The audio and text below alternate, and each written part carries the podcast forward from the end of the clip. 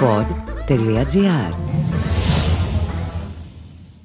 Η αλήθεια είναι ότι πρέπει να σκεφτώ πολύ για να θυμηθώ τι έκανα όταν ήμουν 14 ετών. Μου έρχονται εικόνες από το μπάσκετ, το ποδόσφαιρο, άντε και κανέναν αγώνα σκάκι που παίζαμε, αλλά και από τα πρώτα εφηβικά πάρτι σε σπίτια φίλων και συμμαθητών. Άλλες εποχές, χωρίς Instagram και Facebook. Και γιατί μιλάω για την ηλικία των 14 ετών. Μα θέλω να σας γνωρίσω έναν 14χρονο, αλλιώτικο από τα συνηθισμένα παιδιά αυτής της ηλικίας. Το καλοκαίρι του 2020, ο 13χρονο τότε Δημοσθένης Δεσποτίδης κερδίζει την πρώτη θέση στον Παγκόσμιο Διαγωνισμό Ποιήσης του Ιδρύματος Never Such Innocence. Λίγες ημέρες μετά θα τον υποδεχθεί στο Μέγαρο Μαξίμου και ο Πρωθυπουργός για να τον συγχαρεί. Ένα χρόνο μετά, ο 14χρονο πλέον Δημοσθένης εκδίδει την πρώτη του ποιητική συλλογή με τίτλο Ψάχνοντας τα βήματά μου, η οποία αποτελείται από 46 ποίηματα. Το όνομά του δεν φιγουράρει ούτε στις πρώτες θέσεις του Twitter, ούτε τον ταγκάρει κανείς της ηλικίας του στα βίντεο του TikTok.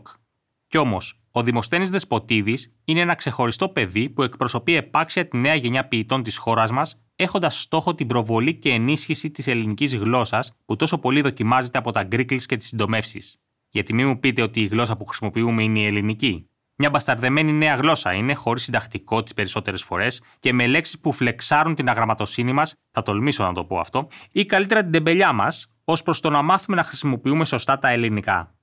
Θέλω να γίνω και εγώ αρρωγός στη συνολική προσπάθεια που καταβάλλεται για την προβολή και ενίσχυση της ελληνικής γλώσσας και του ελληνικού πολιτισμού. Θέλω με τις μικρές μου ταπεινές και προσωπικές δυνάμεις να ενθαρρύνω τη νέα γενιά όχι μόνο να ασχοληθεί συστηματικά με την εκμάθηση της ελληνικής γλώσσας, αλλά και με την απόκτηση πολιτιστικής συνείδησης, είχε πει ο Δημοσθένης.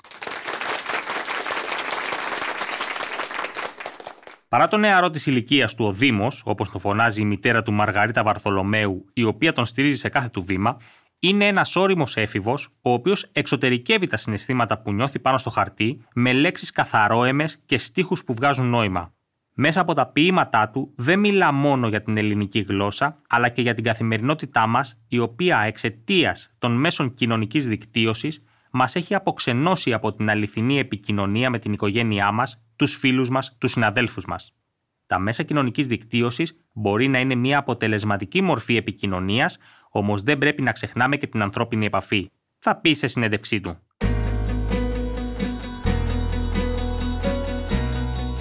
Λοιπόν, ο Δημοσθένης Δεσποτίδης θα ήθελα να γίνει πρότυπο για τα παιδιά της ηλικίας του, αλλά και για τις μεγαλύτερες ηλικίες.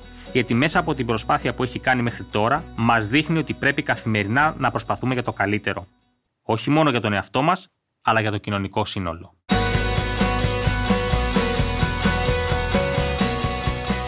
Ήταν το podcast «Τι φάση» σήμερα με τον Βασίλη Γούλα. Στους ήχους ήταν ο Μάριος Πλασκασοβίδης. «Τι φάση» Ένα podcast που διασώζει λόγια και απόψεις μέσα από τον καταιγισμό της επικαιρότητας. Μια θετική ματιά στην καθημερινότητα με την υπογραφή των ανθρώπων του pod.gr.